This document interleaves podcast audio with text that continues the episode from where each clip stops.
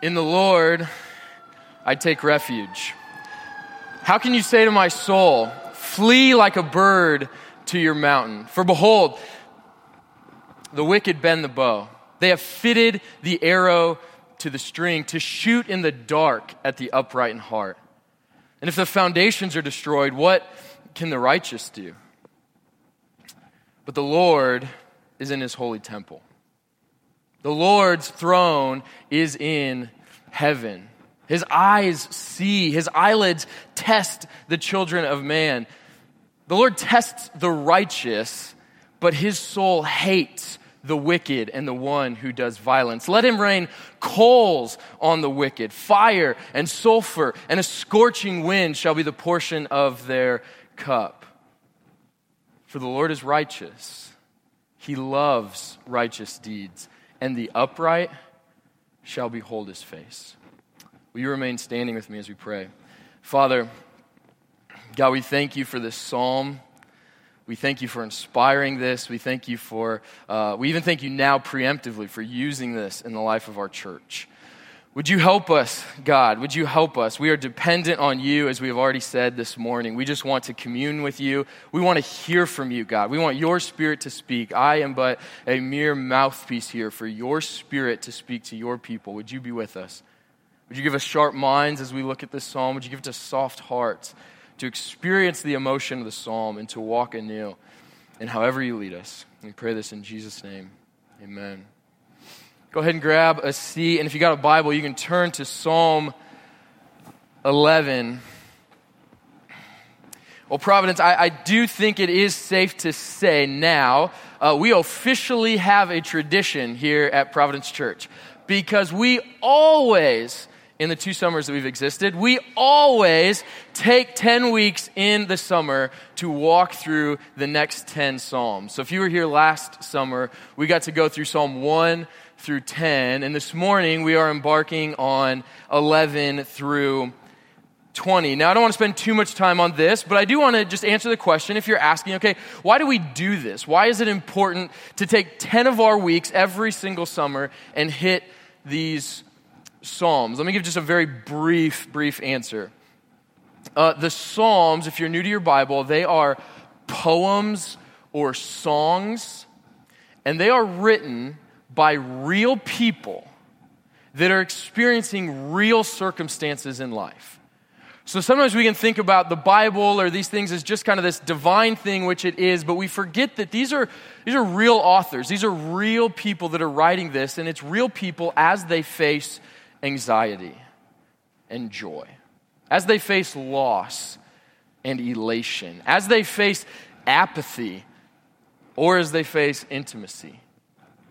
And today, we are a church. We are the people of God. We are people, real people, facing real circumstances in life. My guess is that all of us this week walked in anxiety or fear, joy or sorrow. Maybe you were apathetic or you felt really intimate with God. But we're real people facing real circumstances in life, and these Psalms are real people facing real circumstances in life. They give words and prayers and emotions to us when we don't know what to say. They, are God given, human written prayers when, when you don't know how to pray. And this is pretty different than the last five months. If you've five months we've been studying ephesians uh, and ephesians has been pretty like truth logic uh, uh, and the psalms are different the psalms are colorful they're kind of imaginative. They deal with emotions. And quickly, for anyone in the room who that scares a little bit, no fears. Uh, I'm not a very emotional person, and we're going to get through this together. Because here's the good thing. If you would sit here and you would say, Look, I'm not very emotional. The Psalms seem kind of like fluffy, and I don't get them, and it's poetry, and I don't do poetry. Let me say why this is really good news for you. Because if you're not emotionally driven, that doesn't mean you don't have emotions. And so if you're like me, oftentimes I'll talk to my wife and I'll say, look, I, I'm feeling something, but I just don't know how to say it. Like I literally cannot express what's going on. And what the Psalms will do is they'll walk through circumstances in life and they'll say, hey, this is how you might express this. It, when you are just kind of torn up and you don't even know how to pray to God, the Psalms give you the words to pray. So if you're not a very emotional person, uh, this is great for us because it actually gives us words and it puts ideas to the emotions that we feel. Uh, but on the other side, if you would say, like, I got no problem with that. I love the Psalms. I'm emotional. I speak my emotions. I act out of my emotions. Let me say, this is really good news for you too, because what the Psalms do is they, they give these parameters to how you can operate in your emotions in a godly way. Now, albeit the parameters are wide. I mean, they're bigger than you would think of the words that you can say to God, the things that you should interact with. But they do give you emotional people, they give you some parameters on, hey, this is what it looks like to engage in a godly way. And so that's why I'm excited for the Psalms. I think they're going to help us this summer as we continue to grow and just what it means to be with God and commune with Him. The Psalms are just going to help guide us in that. And we're going to start with Psalm 11. Now, Psalm 11 is going to begin to help us navigate through turmoil in life. Maybe you started to pick up on that as you heard it. It's going to begin to start to ask the question what do we do when life is like turned upside down? Right? When we have those moments where it feels like life is just completely flipped, Psalm 11 is going to engage and say, hey, this is how we should be thinking. So before we get into it, I want you to consider for a moment. Think about the uh, maybe the last time, or maybe the biggest time, or maybe just the perhaps the current time when you've thought something along these lines. Life is falling apart. When's the last time that you just felt, maybe, maybe you said it, you just thought, man, life is falling apart?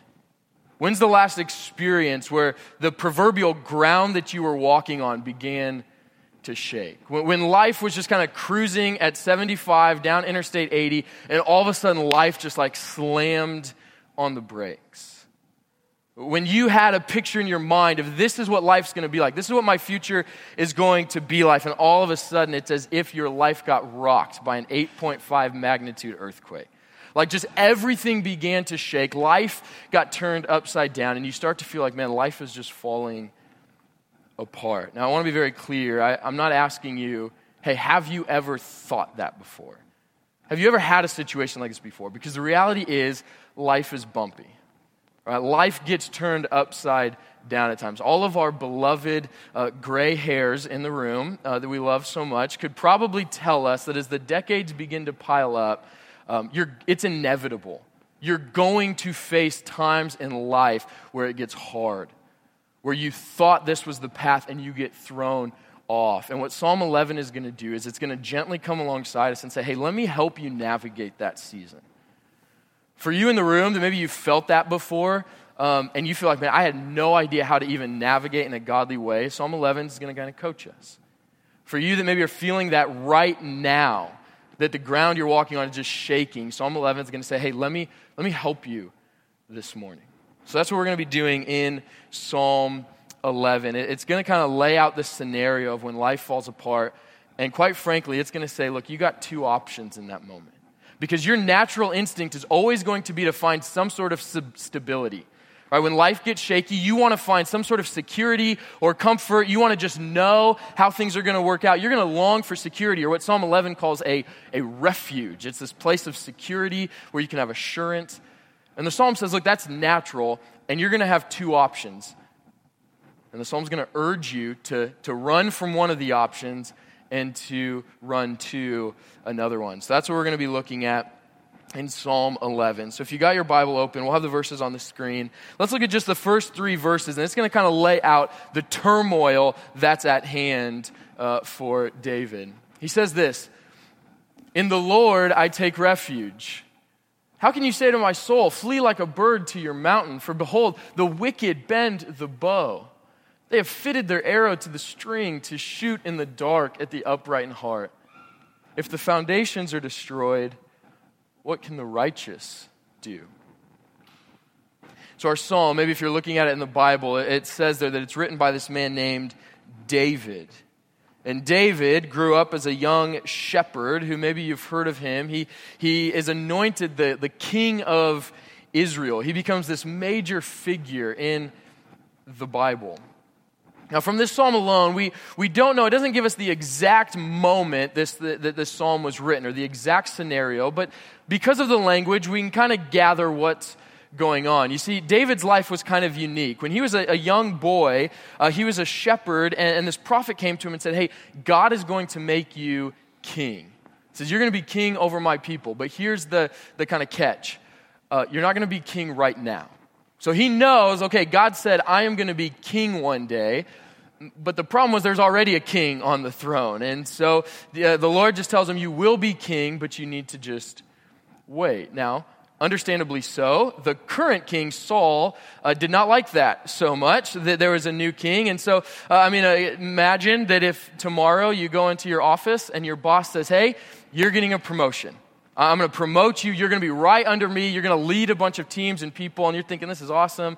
And the next week, your boss comes back and says, oh, by the way, we just hired an intern, and I'm hiring him to take your spot. So I'm not going to tell you when, but pretty soon, you're not going to be here anymore. So we can cut Saul a little slack because that'd be frustrating, right? If you're thinking, okay, I just got this role and now there's already somebody else who's going to take my role. So Saul hopefully would do what you wouldn't do. He decides, well, I'm just going to kill him then. I'm going to go and I'm going to attack this man. I'm going to kill him. And so he decides to kill David. And so David, for a majority of his young life, is spent just running from Saul. He's running in caves, he's hiding. And so Saul's got this massive army that's chasing down David. David's got a few men around him that are loyal to him. And he spends year after year just running from Saul. This is probably the time period that David is in when the psalm is written. And you see in verse 1, uh, there's a question that was, or there's a, a, a, an emphasis that's given to David. He says, How can you say to my soul, flee like a bird to your mountain? Well, that probably is, is it's probably one of David's people, his own people saying, Look, David, like, it's up.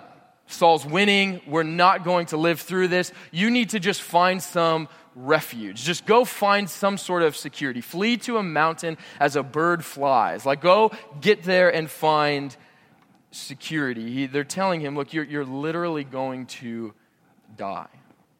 And we see that begin to play out in verses 2 and 3. Uh, this is kind of figurative for us, but actually probably quite literal for David. So if we look again at Saul, or the verses 1 through 3, it says things like this that the men are telling David, look, the, the wicked, they're bending their bows. That means they're getting ready to fight you. Like the battle, the closing battle, it's coming. It says they, they fitted the arrow to the string. Imagine that the, the arrow's literally in the string. They're taking aim at you. They are ready to knock you out. It says they're going to shoot in the dark at the upright in heart, or David and his men. The scene is bleak. They're saying, look, David, there's no more hope. Like they're ready, they're here, they are aiming, they are firing at us. Life is beginning to fall apart. And in verse 3, they ask kind of this hopeless question Look, if the foundations are destroyed, what are the righteous going to do? Like, have you ever had a moment where you've asked that before, where it feels like the ground is shaking? It feels like the foundation you're walking on is just, un- it's not sturdy anymore. And you just think, well, what am I supposed to do? Right? Like, how am I supposed to fix this? It feels as if everything is falling apart. What am I supposed to do? That's David in this moment. If you were to think of David's life like a movie, uh, this is kind of the, the middle of the movie where it seems like everything is falling apart, where you're beginning to ask yourself the question how is this going to get fixed? Like, this seems too far gone. This seems like the enemy is too strong. We're not in the intro scene where everything's colorful and happy and serene. And we're not in the final scene where there's resolve and everything has been fixed. We're like right in the middle when the dramatic music is playing. There's like a gray scale over the screen. There's worried faces and turmoil going on. That's, that's David's life right now. He's feeling like life has completely fallen apart. So I want to pause here for just one second. Because remember, the Psalms are amazing because they're real human experiences um, that we can almost all relate to. So maybe you've never been in a mountain where somebody's shooting at you. I'm assuming probably not. But think about what David's feeling. Think about the, the hopelessness, the anxiety, the worry, the fear that's going through David. And I want us just to take just maybe a couple moments, and I want us to think through um, where we feel this. And so the way I want to do this is I want to actually give you two examples.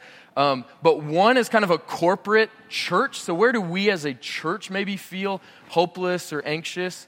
And then I want to zoom that in a little bit. I want to just ask you, where, where might you be feeling this personally? So first, let's think about as a church, where do we sometimes feel hopeless?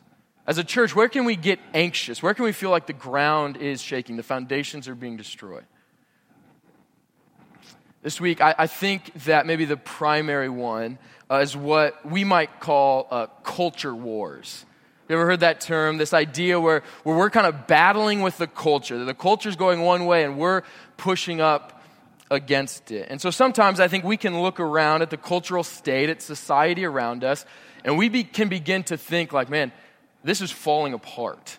Our culture, our country, our society, things are just breaking down. We can look around and we can see the, the sexual revolution. We can see the, the abortion epidemic. We can see the overwhelming problem of pornography. We can see um, the, the losing of just decent morals. We can see corruption in politics. We can be just looking around, looking at the news. We can see all this stuff and we can begin to lose hope as a church we can begin to feel like, man, there's cracks forming in our culture's ground that we're walking on. The earth is shaking and we begin to lose hope. It can feel as if, hey, we're the church, we're trying to stand strong, and culture's just taking their shots.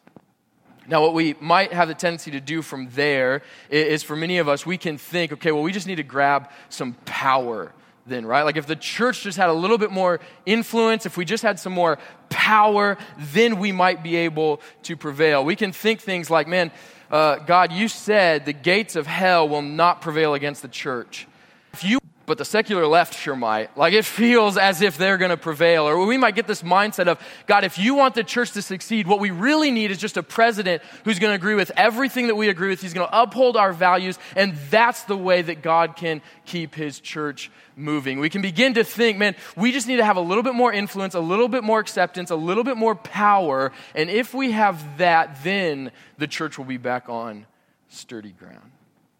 And I think we do that because when we feel this, when we feel it shaking, when we feel a little bit powerless, we as a people begin to feel like outsiders, and we hate that.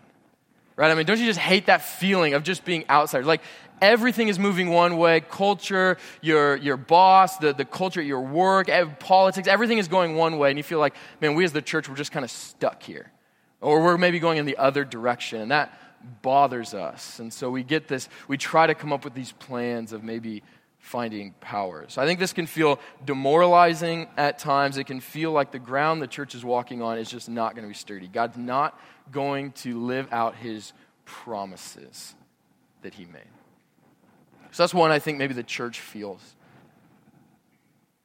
But how might you be experiencing this? Maybe right now, how are you experiencing the anxiety, the worry, the fear when life seems to be falling apart? Let me give you one example. Maybe this is you, or maybe this will spur you on to think. Um, I think for many of us, maybe the most prevalent is um, we begin to kick into like worry mode the moment that we feel like life is not going exactly how we thought God would do it. Have you ever sensed that of just like, man, I thought this was the path that God has me on, and the first little hiccup or the first kind of detour, we just build this anxiety. And we think, well, God, that's not what you said. God, that's not what I thought was going to happen. God, this is the plan that I think that we should go on. And we begin to get anxious. We begin to get worried. Maybe you are convinced, God, I thought this was the destination, but now it seems like we're going in the other direction. Again, if that's you, I think that's probably exactly how David thought. Remember, as a boy, he was going to be king. He's going to rule. God's going to use him. And all of a sudden, not only is his kingship not coming through, but it looks like he's going to die. He's got to be asking the question God, you said this is the destination. This ain't the right route. Like, we're not going in the right direction. I think oftentimes we think, man, God, I, I deserved that promotion. I deserved this relationship. I deserved a little bit more rest, and God, you're not delivering on what I thought.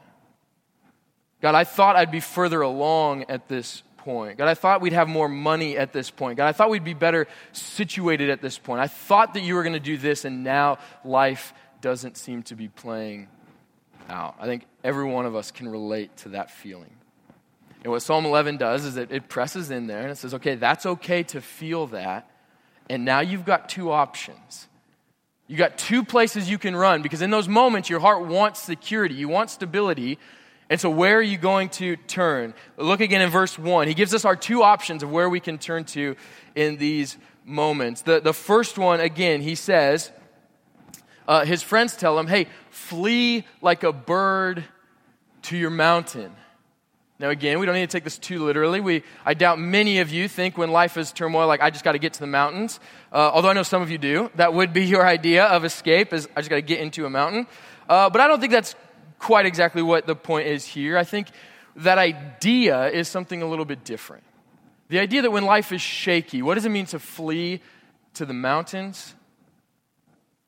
Well, I don't think it's fleeing literally to the mountains. I think what it's saying is that our natural instinct is going to be to find some earthly place of security to try and find stability.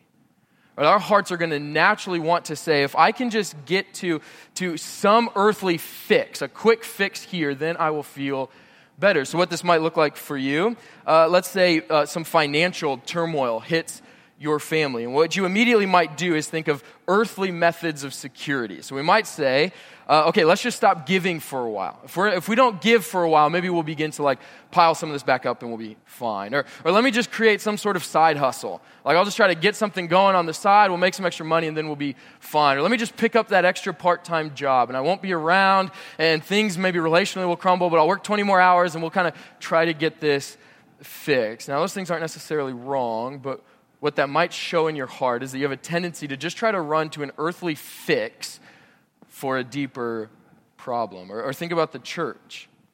When we feel like we're struggling in these culture wars and, and battling with culture, I think some of us might say, well, let's just, let's bunker down. Like, we don't need the world. We don't need to think about the world. Like, let's just create our little silo and we'll just let the world burn, right? Like, we just, we'll just kind of get that fixed there. Or others of us probably swing to the other side and you might think, hey, no, no, let's just, maybe we need to just tear down some of our walls a little bit. Like maybe if we if we didn't have some of these convictions that really aren't that big of a deal. Maybe if we just didn't have some of these practices that are kind of weird. Maybe if we didn't say certain things that the Bible says because that kind of comes off weird. Let's just if we could just get more into the culture. If they might accept us a little bit more, then we could finally not be at war so much. Providence, our propensity when we feel anxious or worried is always going to find earthly fixes to alleviate our problems.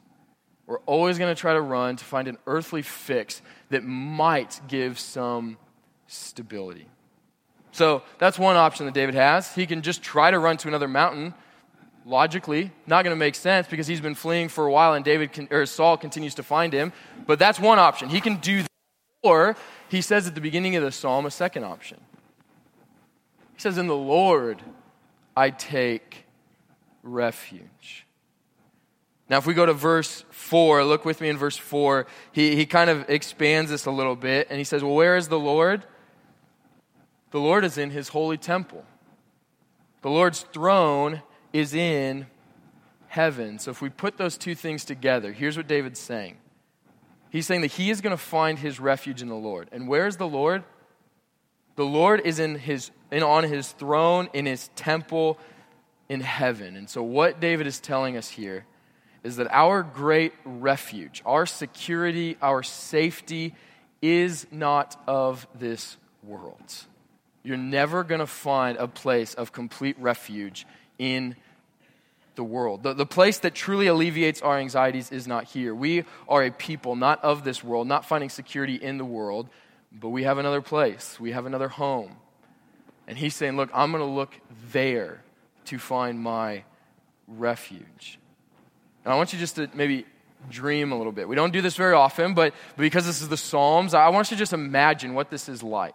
Because here's the reality. I know when, when life seems shaky, it's very hard. It's easy for me just to say, well, just trust in the Lord. But it's hard to have that confidence in that moment. So I want you to think about this for a second. You can run to an earthly mountain to, to kind of fix or alleviate some of that problem. But think about where the Lord is.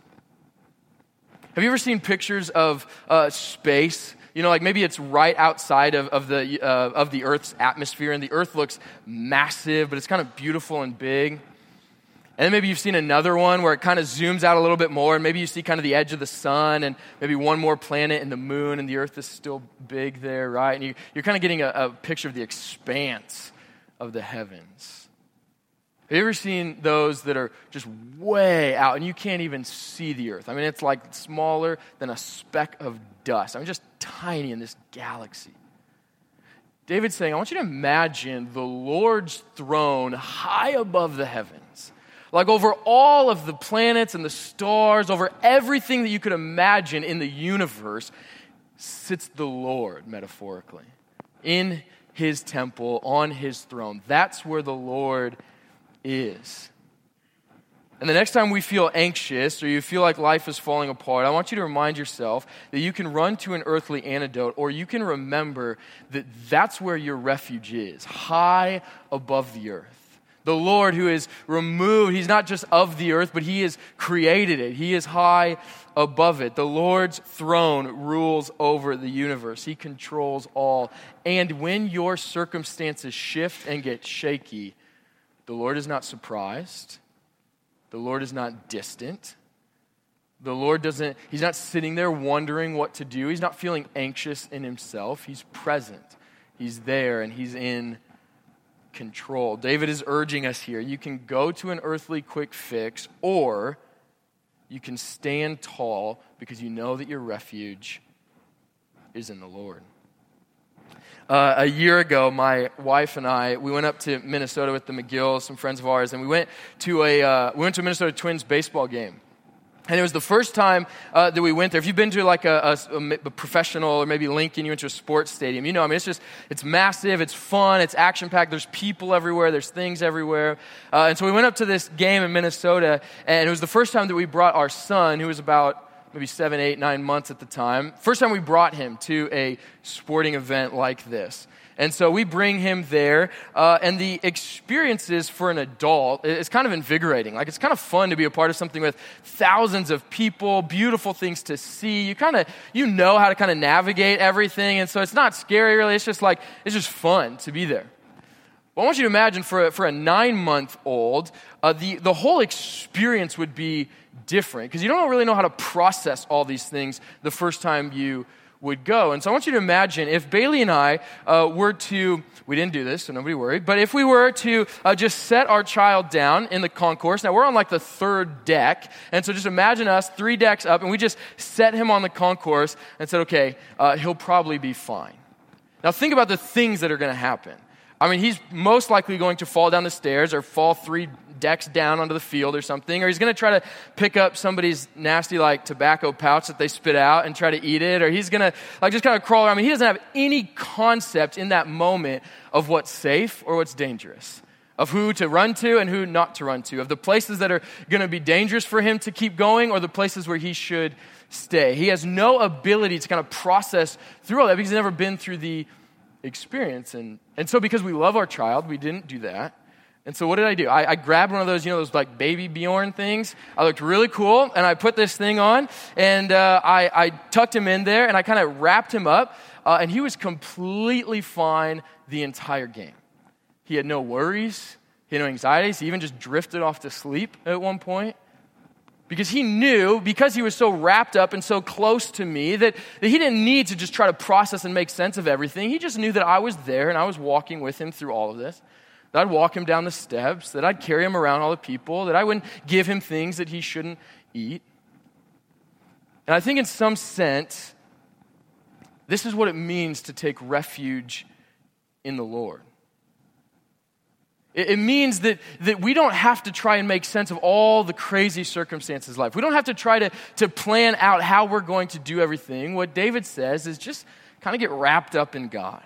Like, just be in his presence because he's a good father that will care for you, that will walk you through these things, that will show you where to go. When you don't know how to process some life experience, if you're close to God, he's going to walk with you through it. And I love that David says that not when life gets sturdy again, but in the midst of it. Look at verses 5 and 6. This is right in the midst of this. And what he does is he begins to transition now. He says, Look, my refuge is in the Lord, even when life is crazy. And so here's my mindset now. He says, The Lord tests the righteous.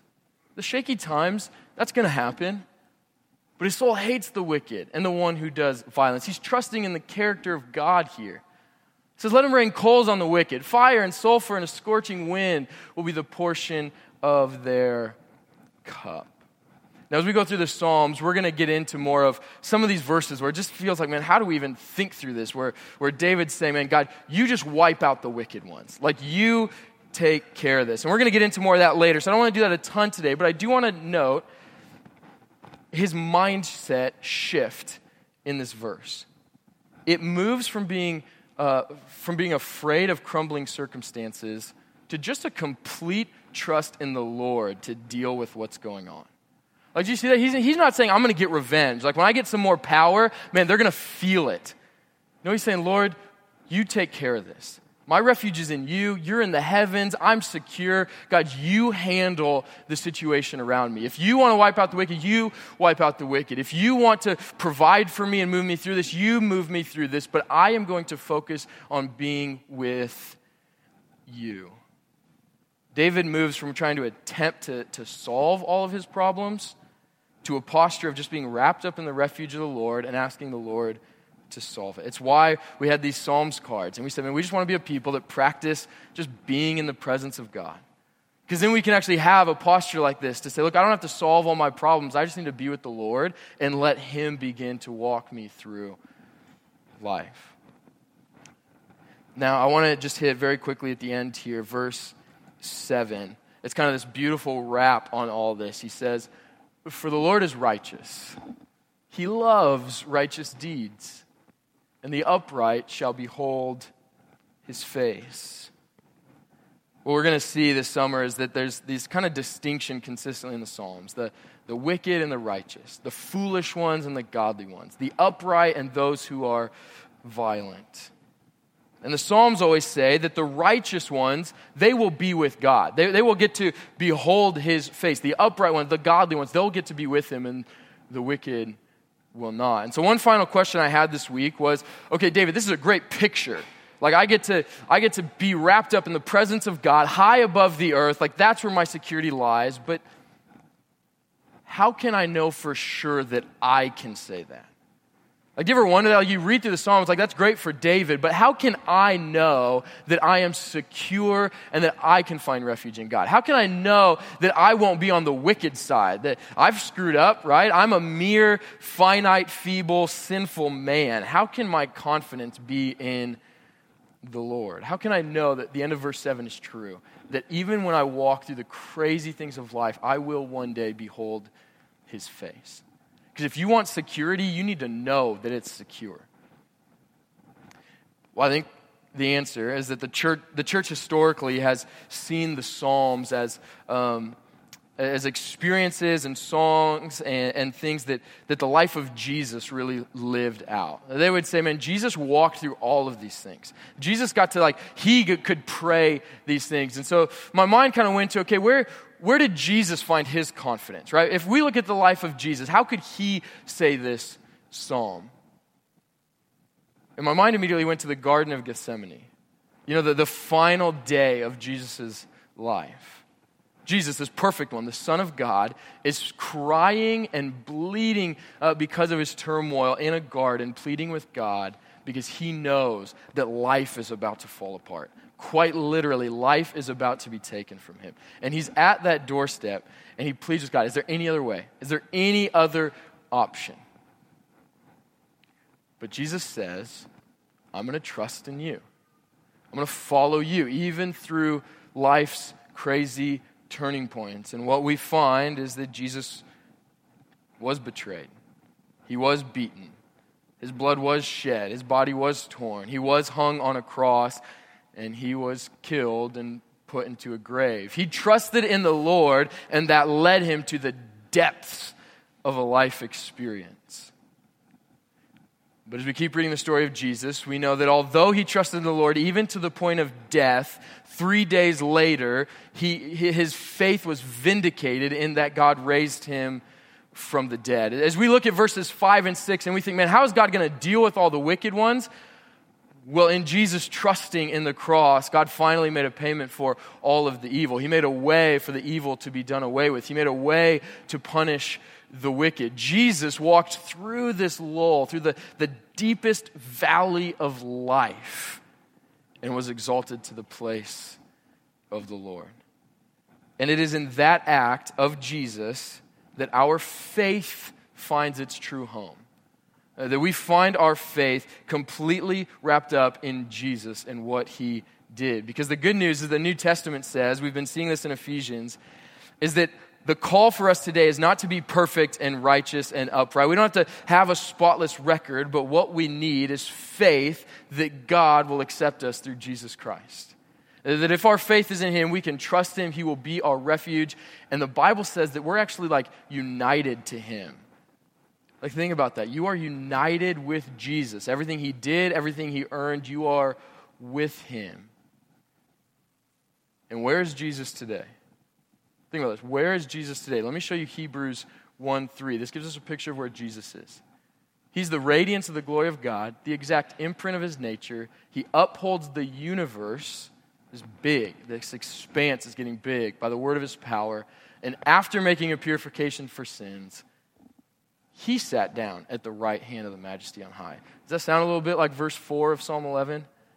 that Jesus is now in that place that the Lord is, where David's looking and saying, My refuge is up there. I don't know exactly how, but I'm going to place my faith that it is up there. And now we get the benefit of saying, Man, if your faith is in Christ, that's where you are. Jesus has united you to himself and taken you to the place of the throne room of God.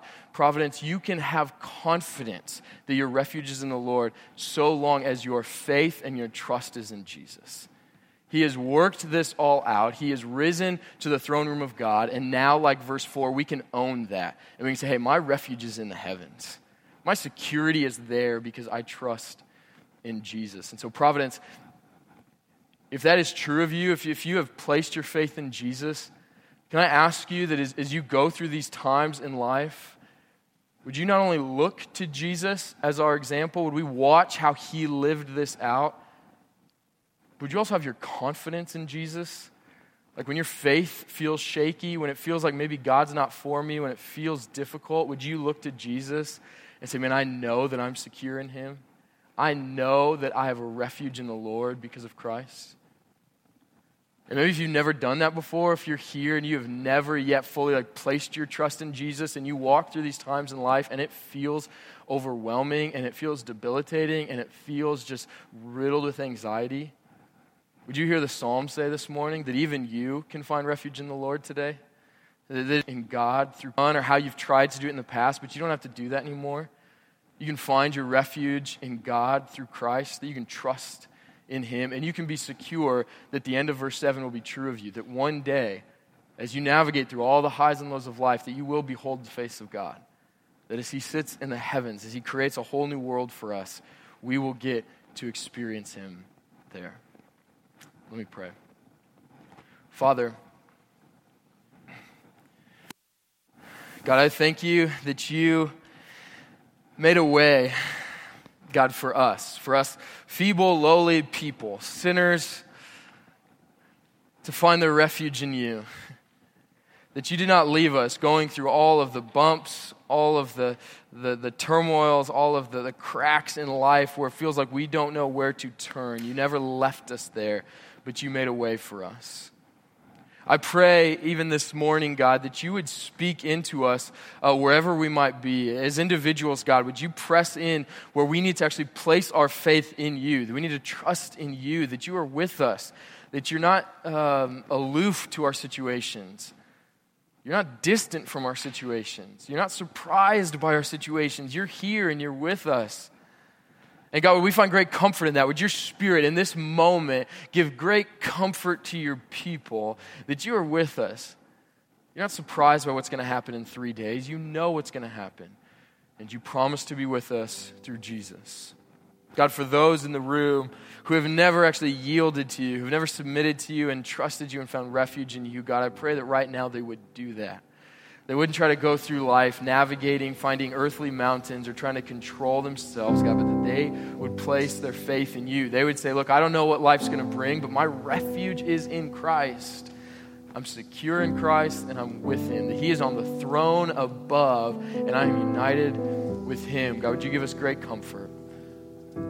God, we thank you for Psalm 11. I thank you that you used David to help guide us this morning. Would you use this in our church and our life this week? Pray in Jesus' name. Amen.